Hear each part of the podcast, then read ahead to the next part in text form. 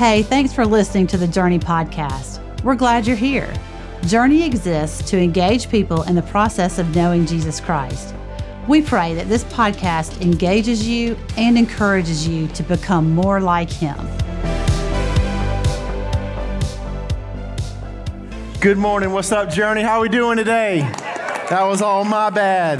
Man, it's good to see y'all. Y'all give it up for the band real quick. They led us well in worship. And my, I think my favorite part about that was that last song when we were just, it was not a lot of music and just everybody was just worshiping Jesus because that's what it's all about here is we want to make it all about Jesus. Well, I'm glad to be with you today. If you don't know who I am, new to Journey, my name's Tracy. I am not the lead pastor, um, but I am always excited to have an opportunity to be able to share God's word. And uh, we just came off of a whole series called Promises, which was awesome. Today we're starting a new one called Love your neighborhood, which has neighbors in it, but it's just a kind of a bigger idea. Love your neighborhood. And I just got to be honest with that is like, sometimes that's not easy to do. Would any of you agree with me? It's not easy to love your neighbors sometimes if we had to be honest. Like, I'll give you an example. Uh, like not long ago, my wife comes home, I'm not home, and she calls me and she's like, I think somebody hit our mailbox. And I'm like, oh my gosh. You know, you're like, you're thinking and you're like, did they stop? Did they, t- did they leave a note in the mailbox at least? And you know, it's like, no, did they leave $40 in the mailbox? And you know, maybe they're helping me out a little bit. No, no, no, no, no. And I'm like, oh my, I wish I could find out who that was, dude. The week before, I'm supposed to speak on loving your neighborhood, right? Like, I'm supposed to speak on this, and I want to find this person, whoever they are, and I want to tell them what's up. Like you don't just hit somebody's mailbox and like leave it hanging half over and falling apart. So guess what I got to do yesterday? I got to put a mailbox post that I bought from Lowe's because I don't know really want to build it because I want to watch the Georgia game. So I went and bought it from Lowe's for $40, right? I bought it for $40 from Lowe's and I, I got some concrete from my brother that he had left over and I went and I think that might be against the law from what I heard this morning after the first message is that you can't concrete it in. I have no idea, but I did it and it's in the ground and it's level and all that, and I barely made it in time inside for the Georgia game. Like, come on, man, I'm supposed to be speaking on love your neighbor, and this happens right before. But you know what? To be honest, I think we all feel like that sometimes. I think we all, whether we're distracted, whether something happens like that, and we're like, come on, people, like, come on, just do right. Like, replace my mailbox, whatever it is. We get to this point to where when we think about loving your neighbors, it's not always the easiest thing to do. And so I want to talk about that today, if it's okay with you, just for a little bit, about loving our neighbors and loving our neighborhood. But if we're going to love our neighbors, we have to kind of look a little bit deeper than just what the dictionary says about what a neighbor is. Here's what it says The dictionary defines a neighbor this way a person living near or next door to the person referred to. Or it says a person or place in relation to others near or next to it. But the biblical kind of idea of a neighbor takes it a little bit further to any person in need of one's help or kindness. And so, one of the most popular stories, how many of you ever heard the story in the Bible of the Good Samaritan, right? Heard it, read it, right? Most of us. It's one of the most popular stories in the Bible, I think, generally speaking. And it's about this priest that came by, right? The priest came by and he looked and he kind of had warm, fuzzy feelings and he kept on going, right? And then this Levite came by and he looked and he kind of had warm, fuzzy feelings, but he didn't do anything about it. So there was kind of a love there, but he just kept going. Maybe he was busy and all this stuff, right? And then the Samaritan comes by, and the Samaritan doesn't just look, the Samaritan actually does something about it. They weren't the same. They probably didn't like each other. There was probably robbers nearby. He put himself at danger in some way. He picks him up, and we know the rest of the story. He takes care of him. He pays even extra, and he's like, hey, if I come back and I owe you more money, I'll give you more money. We all kind of know that story. But based on that, I think Jesus, through his word, is defining what a neighbor looks like, defining what an actual neighbor looked like, and every time he refers to it, how we're supposed to respond when it comes to loving our neighbors and who our neighbor even is. And so I kind of read that story, and we're not talking about that story today, but I summed it up in my own words, and here's what it says Anyone around us, regardless of their ethnic, religious, or socioeconomic status, that we can love and bless. Now, notice I didn't say just no matter how you look, no matter that's your neighbor, but also that we can love and bless because I think when scripture talks about being a neighbor, it's not about just living in the vicinity and having warm feelings. It's more about actually when you see somebody who has a need in your neighborhood or one of your neighbors or around you, the people that you meet and greet and all that stuff. It's about when you see a need, I think the Bible says we need to go after that person and love them and bless them if we are able to. It doesn't even say you have to if you don't have the means. It just says if you're able to, then that's your calling to do it. So someone said it this way Your neighbor is anyone whose need you see, whose need you're able to meet. Timothy Keller, who was an awesome pastor, um, was in New York, said it this way Not everyone is your brother or sister in the faith. True, right? But everyone is your neighbor, and you must love your neighbor. The Bible talks about several different passages that I chose that I think um, kind of summarize how we should be as neighbors and who our neighbors are.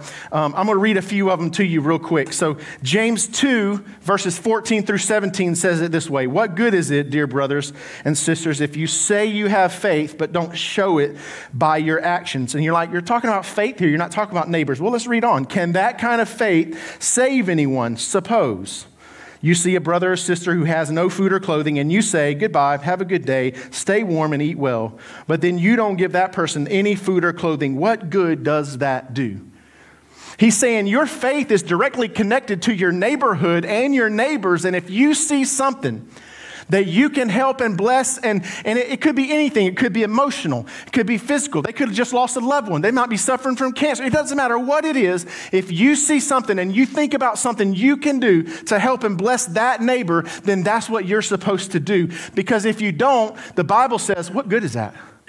If you say you love Jesus and you do nothing about loving your neighbor. I think that's pretty, pretty um, important from Scripture. But also, a lot of times we get the motivation wrong. I had the motivation wrong yesterday when I was out there doing the mailbox trying to hurry. I was like, oh, I want to find this joker right here. And I want to give him a piece of my mind. I probably won't do anything physical, I don't think. But I just want to talk to him for a minute and just be like, dude, you can't even at least just stop and like offer to help. Like, that's my mind, right? But then here's what Jesus says or 1 Corinthians 13. If I could speak all the languages of earth and of angels, but didn't love others, I'd be only a noisy gong or a clanging cymbal.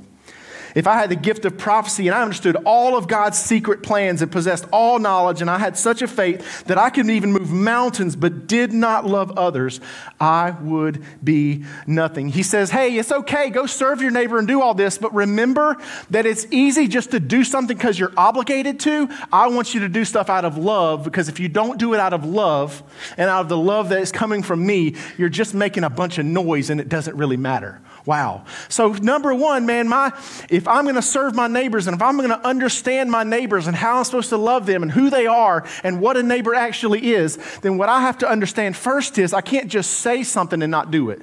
I can't just say I love my neighbors and not serve them when I see a need. But I also can't go do something without having an absolute motive of love for them in the right kind of love. And then this is one of my favorite ones, and it's the shortest one Galatians 5, verse 14. It says, For the whole law, like everything in the Old Testament leading up to this point, everything we've read, Galatians 5 14, the whole law can be summed up in this one command love your neighbor as what? Love your neighbor as yourself. Everything can be summed up in five words, the scripture says. Love your neighbor as yourself. That includes your neighborhood, that includes everybody in it. Now, this phrase has been around, but it's true. People don't care how much you know until they know how much you care. Serving people matters. Um, and a neighbor is not just some person who has like warm, fuzzy feelings for somebody. A neighbor, according to the Bible, takes it a step further and actually does something to love, to serve, and to bless them, the people around them. And here's the thing like we just mentioned it, the whole mailbox thing, all that stuff. Like it's hard sometimes. And the truth is, it's hard because we can be so easily distracted from being a good neighbor. That's the next thing I want to talk to you about is that we get so distracted sometimes from being good neighbors in our neighborhoods and in the grocery stores and all of that good stuff because we become focused on what we have to do and we become busy and we get in a rush and we get in a hurry and we get all these things done and like I got to share another honest story. Man, this is terrible. It's like confessions from Tracy today, right? It's crazy that all this stuff happens when I'm trying to prepare a message, God, on loving your neighborhood. But the truth is, I went to the grocery store last week and I was walking through there, and man, this is terrible. Y'all gonna think so different of me.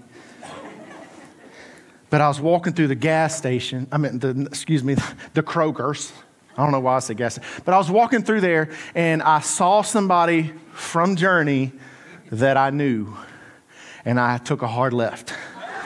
Because you know what Tracy wanted to do?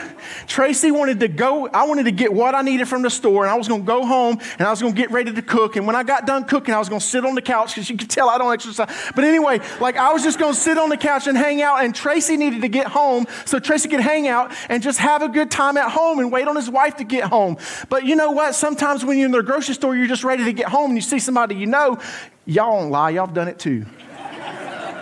And I'm telling you, every aisle I went down, I kind of peeked. Like I, when I got to the end, I'd be like, "Okay, they're not here." Like looking around because you can you can see down a long aisle. You can tell where they're at and where, where and all that. And if you noticed me and you dodged me too, maybe that was you. Maybe you were dodging me too, and you need to hear this too. But there's a story, and this is kind of what we're going to talk about in John 4 and, it, and, and this is an awesome story. It's this, and you've heard this story before, I'm sure. Raise your hand if you kind of know it. The story of the um, Samaritan woman, the woman at the well. Anybody? Yeah. So we kind of know that story, but there's something maybe a little bit different that we see in this. So when you look at the story at first, for the first time, there's something great that happens. We all know this story like Jesus, he's going into Samaria. The Bible says he had to go through Samaria, and normally they would go around because Jews didn't like Samaritans and all that stuff, but he's going right in the middle of it, and he goes right up to the well. This is the cool part of the story. He goes right up to the well in the middle of the day, and he starts talking to this outcast woman. She was going to the well to draw water in the middle of the day. All the cool ladies that were righteous were going early in the morning in the cool of the day, but she was an outcast because, you know, she had five husbands and the one she was living with wasn't her husband. And so she was just there alone and nobody really cared for her too much to say, come with me in the middle, in the morning. Just go in the middle of the day. We're good. We don't like you. So maybe it wasn't that bad. I don't know. But here's what I do know. She's there and Jesus meets her no matter what she'd done, no matter. We like that's a cool story, right? We're going to come back to that in a little bit. And the, at the end of the story, she ends up getting eternal life, the water that would make her never thirst again. And she walks, she runs to the village, and she's telling everybody about Jesus, right? Great story, but when you look at the story again, you start to notice something might be wrong you start to notice something might be a little bit off when you get down to about halfway through the story, down in about verse 31. What you see is that Jesus went to hang out with a woman. And the disciples, we're going to read in a minute, but the disciples went into town to look for some food. They was going to Chick-fil-A, right? So they were headed to Chick-fil-A and Jesus was headed to see a lady. And so when you look again, it's all happening in and around a neighborhood right where people live. And so the disciples were people, like just like us, right? Like they were people, they were messed up, just like Tracy, just like you maybe. And here's the deal like they were people who had a relationship with Jesus. Like I would imagine most of you in here would say, I know Jesus.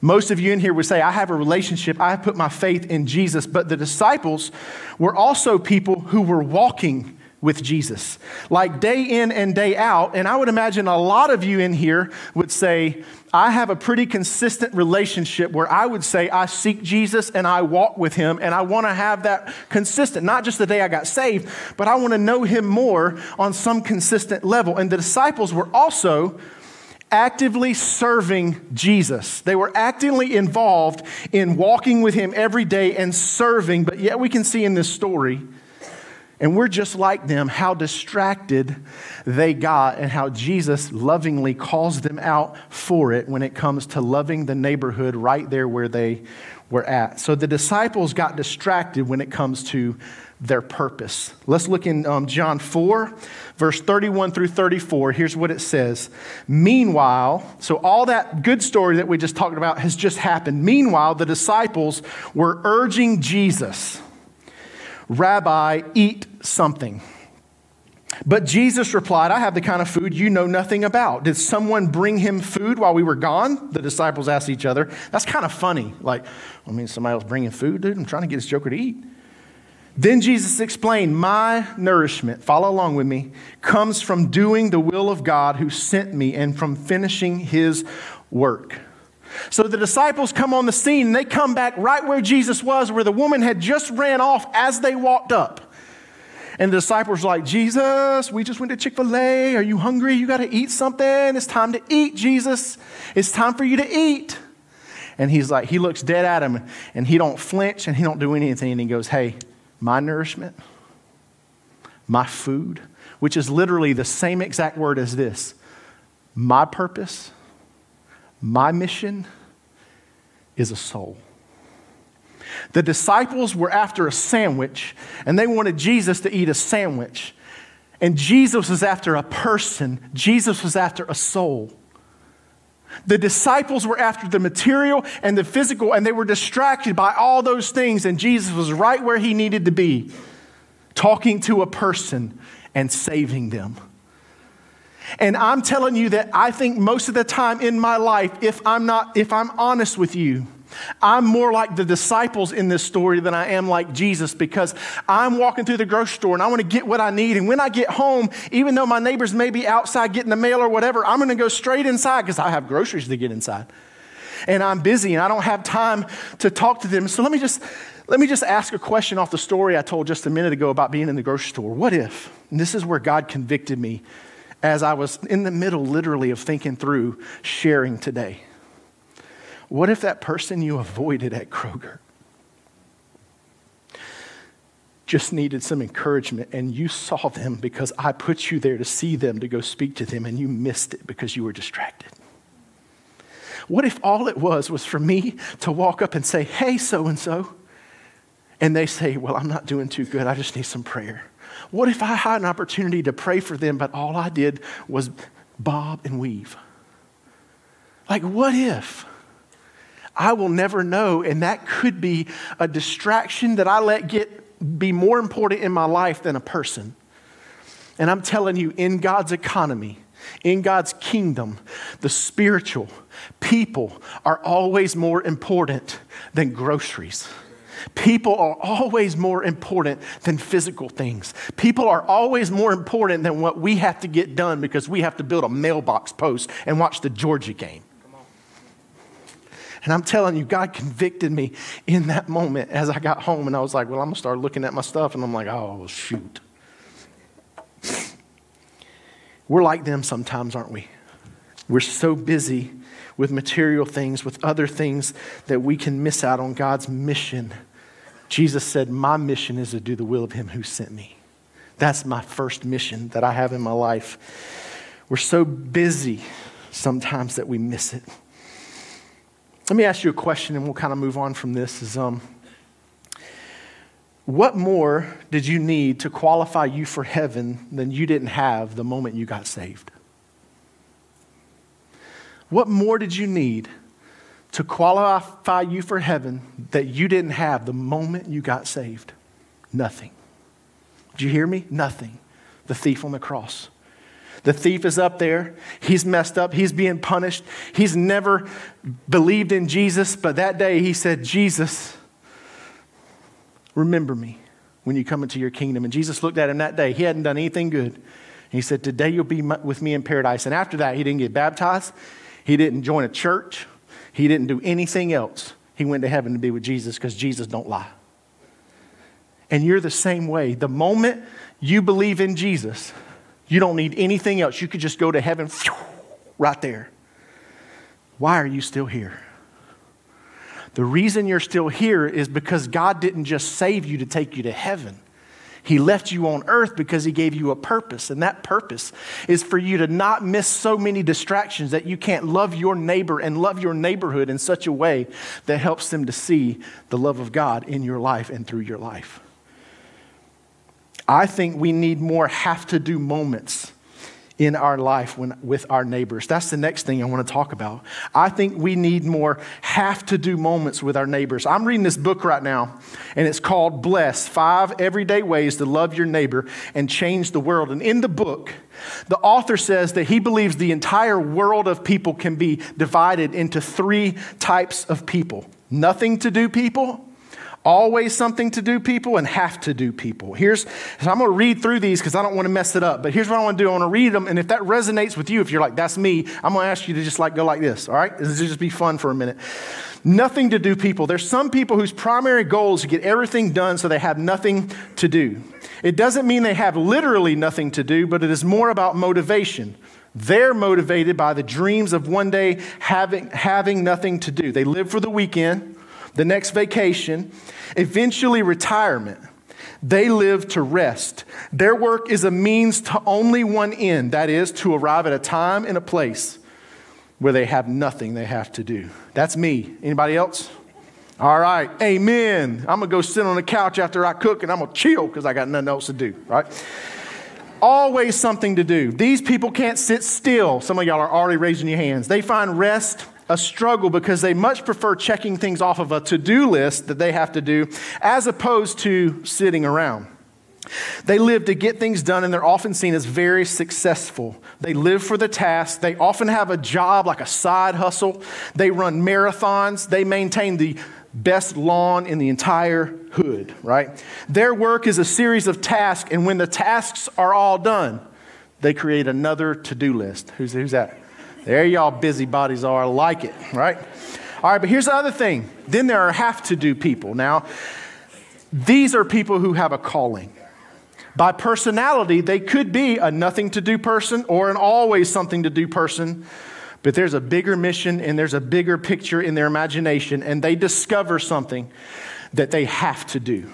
I mean, they just have to do it. They're motivated by the truth that they're a part of God's great work and like Ephesians 2:10 says, they're like this. They're, I am created in Christ Jesus to do good works which God prepared in advance for me to do. They live on that mission. Whether they have nothing to do or always something to do, they wake up every morning knowing that God has something they have to do. What kind of person are you? What kind of combination are you? I hope at least one of those things in the combination is that last one is that you know Jesus and he's put you on earth for a purpose. And you know what? John tells us that in this story about a time Jesus thought, I have to do this. It's easy to overlook, and we've already talked about it, so we won't dwell on it. But this part of the beginning of the story, like all over the awesome, before all the awesome details come and all that stuff happens, here's what it says John 4, verse 34 Jesus, he left Judea and returned to Galilee. Normally, they go around because they don't like each other. He had to go through Samaria on the way. He had to do it. He was a have to do person. I think John gives us a glimpse into the thought life of the pattern of Jesus right here. Jesus thought about his purpose and what he was put here to do, and he said, Man, I got to go through Samaria. Y'all may want to go around and y'all may want to go get food and you may want to do all of this, but I've got to do this because there's a lady there who I love so much that I want to go show them I love them and I want to save them. And Jesus walked right in there. And you know what happened? Just like we talked about. He said, Give me a drink. She's like, The well's deep. How are you going to get a drink? How are you going to do all this? And he's like, Well, if you take the water I give you, you will never thirst again, talking about eternal life. And she ends up having this whole conversation. In the end, the disciples show back up. And she drops her water pots. I don't know if she threw them down, chunked them across the way. I have no idea how she did it. But the, the important thing is, she went into the village and she ran. You know what she began to do? She began to tell each person. Because somebody loved her in her neighborhood enough to take the time to talk with her and meet her needs. She went and told every single other person about the one that changed her. Are you following me? It matters when we serve and love our neighborhood and our neighbors. It matters every single time. Jesus was a have to do person. What kind of person are you? Are you a have to do person? Among all the other things, do we get so distracted sometimes that we're not even pay attention? We're not even aware of what our neighbors are going through or what's happening? I'm like that in a lot of ways, and I want to be different. And then the woman at the well, she was changed and she ran and told him, here's what she said, John 4 29, come and see a man who told me everything I'd ever done. Could he be the Messiah? Do you know what she said? We can't change our neighbors, but we can love and serve them. You know what she said? I can't change you, but I'm trying to tell you just to come and see. I'm trying to tell you just to come and see this man right here who changed my entire life forever. I can't change my neighbors. I can't change my neighborhood, but I can one by one, if I will get serious and be a have to do person, and if I will not let distractions get in the way sometimes, and I'm telling you, you don't have to serve your neighbor every single day and never get your stuff done, but I think maybe sometimes it's once a week. Maybe it's once a month. Maybe it's twice this month. I'm going to try to serve somebody if I become aware of something I can do to bless and serve them no matter what. And all she did was say, I can't change it, but I can go tell them to come see. I can tell them to come and see. I can tell them to come and see. And point them to Jesus. And that's our, our entire purpose in life is to love people in such a way that when they look and see something cool about your life, you go, ain't nothing cool about me. Come and see. Come and see the man who told me everything I'd ever done and who changed my life forever. We're called to love and serve our neighbors. We can't change them, only Jesus can do that. We let Jesus do the rest. We serve, and he said, I'll do the rest. We love, and he said, I'll do the rest. In closing, I just want to share a story, and then I want to get real practical this morning about this month of Love Your Neighborhood. But just to be honest, I don't understand it. I've already told you two stories based on this message, and here comes the third one, y'all. I'm sorry. I'm going up there to start a couple weeks ago on this method, message. I'm going to start preparing for it. I'm going to pray, and I'm like, man, I'm distracted around the office. So I'm like, I told, I told Alan, I'm like, I'm going up to Starbucks. And I go up there and I sit down and I'm literally like one sentence in. I'm one sentence in and this dude walks up. I had a Georgia Southern shirt on. He said, What year did you graduate from Georgia Southern? And I was like, I didn't, but my daughter goes there. And so then he's like, Oh, what do you do for a living? And in my mind, here's what I'm saying Man, I'm trying to prepare for a message. this is God stuff right here and you're going to walk up to me and you're going to interrupt me and start talking. Dude, I got out of the office to get out away from distractions and you're distracting me. I ain't saying it, it's just going through my head.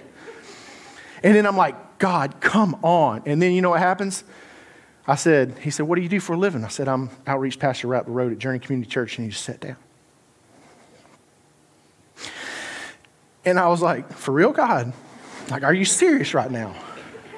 Like, I was going to work like for at least an hour on this message for Journey. And he says, Man, I'm about to ask you a question that you ain't to like. He said, I've been in church for 20 years. He said, I'm tired of God. God does not exist, and I am done with church. And he said, Here's your question. If God was such a loving God, then why? And he doesn't exist because he would not allow crippled and deformed babies to be born. And I was like, God, I'm sorry. That message doesn't matter anymore. That distraction is okay. I got time to do that. This guy's struggling. I didn't have a, a great answer for him. I think the best thing you can do in those moments is just ask questions and listen and try to love that person the best you can because you never met them. We spoke, we talked back and forth for an entire hour. I was able to share about Night to Shine here with Journey, I was about to share how God calls us to love those, those people with special needs. God calls us to, to really love them and care for them, and that's what we do. Like, God loves them, those people. And I know you don't believe in Him, but He loves them. He doesn't just leave them out there to, and not care about them. Like, He puts them in places where they can be taken care of and loved. And some of those people teach us the best lessons in life. Long story short, at the end of it, he got my information and he said, I want to go, I want to go eat sometimes and let's talk more. And I'm like, absolutely. He did not give me his information, so all I'm doing is waiting, playing the waiting game, waiting on an email or a phone call or a text or something. I've been praying for that guy. But you know what? Like, when we really stop and think about all this stuff, you know what happens? We can get so busy, even with spiritual stuff, that we're not paying attention to the people God puts right in front of us to love and serve. Would you agree with that? And I think sometimes that we just need to slow down when we can. I know we're busy. I'm busy too. But I think I need to slow down sometimes when I can and just pay attention to what's happening to my neighbors around me. Like, I think we would all do better just to start being aware of what's going on around us at church. You may be sitting near somebody today that needs an encouraging word from you, and that's why you sat there today. Being aware, you may go home today and see something happening in your neighborhood. And if you just pay attention a little bit, you maybe see a need. Maybe we'll see a need that you can meet and that you can serve somebody. When you're walking through the grocery store, sometimes it matters to stop bobbing and weaving and going everywhere else and trying to get away from people. Everything matters because in God's kingdom, people are more important than material and physical things all day long. So I want to encourage you, I want to get real practical for a couple minutes, if that's okay. This month is Love Your Neighborhood Month. This month, we are focusing in our neighborhoods with our neighbors. We're focusing as a church on some specific things that we can do that we think God can use to make a big impact in our communities. And if all of us get involved, we can make an even bigger impact. So here's some opportunities I want to give you that this month you can serve and love your neighborhood very practically. The first one is called Love Your Neighborhood. There are three metal push carts all throughout, right out here and all throughout the atrium. And here's what we want to do. We have a school around Sherwood, our South Augusta campus, and we have a school right around this campus. And we're going to collect food items that are specifically listed that we know they need that are specifically listed on our website on the What's Happening page. You can go on there, and if you don't want to go shop for these items and bring them to church and put them in those carts, you know what you can do? You can just, we have an Amazon wish list, and you can pop on that and you can order stuff, and it'll come straight to the church. You don't have to do anything. But we believe this is a huge impact making thing where we help kids who have food insecurity on the weekend to go home with a bag of food every single weekend. That's what we want to do. We want to bless them in such a way and impact the community in such a way that they get that and they can see and hear a little bit about the love of Jesus. Another opportunity, though, is that as a church for the next three weeks, or excuse me, um, we want you as a family, as an individual in this month of November, even as a community group, to find something and someone in your neighborhood to serve practically. And if you have no ideas and you're not creative like me, we put a list of them on that same What's Happening page. We put a list on them, and you, and you can go um, to that website, and we just have some practical ideas. Like if you know your neighbor just lost somebody, get together with some neighbors and go, like, do a meal for them or something. But practically love, like, go find Tracy's house and put up a new mailbox for him. Just kidding. But we want you to practically look and be aware and actually do something. It might be once a week, it might be one time this month, maybe as a family, it doesn't matter. Our encouragement is for all of us to get involved and see how that makes an impact in our communities, in our neighborhoods. And the last thing is that as you leave today, you can go right up here to the big wooden wall, and there's going to be some Christmas trees, and they got angels all over them. It's this thing that, if you don't know what it is, called angel tree. And with Angel Tree is a practical way that you specifically can help a family that needs a little bit of help with Christmas presents for their kids this year. That's what it is. And this year, y'all, we have over 500 kids nominated that we have an opportunity to be extravagant and to be givers with. You can grab one angel, you can grab two, We'll give you a list of what to shop for within that age group that you get. You grab an angel off a tree and you take it to the high top table over there, and they'll set you up and they'll give you that list and they can help you out. Y'all, imagine the impact Journey can make if we just love kids in this way. And then later on in December, about mid December, we're going to set it up like a target. And they get to come here. We ain't just going to give them like gifts. They get to walk through and actually shop for what their kid would actually like. We treat them with dignity. We want to love on them. You can still volunteer for that, but you can also go get an angel and provide and help a kid with Christmas and a family with Christmas this year. So I want to encourage you to really think about doing that. And I want to encourage you. Jesus told us that his food, his purpose was to do what God called him to do and what God sent him to do. The disciples were distracted and they were worried about, they were trying to get God's chicken from Chick fil A. That's what they were doing. My encouragement is to do something. Do all three, do one, do something, but don't miss out on an opportunity that God calls us. He calls us. All of the commandments can be summed up in this love your neighbor as yourself. Let's have a great Love Your Neighborhood month, not just at church, but in our neighborhoods and where we shop and where we get groceries. And I'm going to work on it too. Can we do that? I'm going to pray. Lord God, I thank you for today. I thank you for how good you are. I thank you for how awesome you are. Lord, I thank you that you love us so much that you want to show us in your word these things because you have a purpose for us. We need to be have to do people sometimes. And I pray that you would make us aware today, this week, next week, the rest of the month, aware of how we specifically, how you're calling us to serve our neighbors, to love our neighborhood.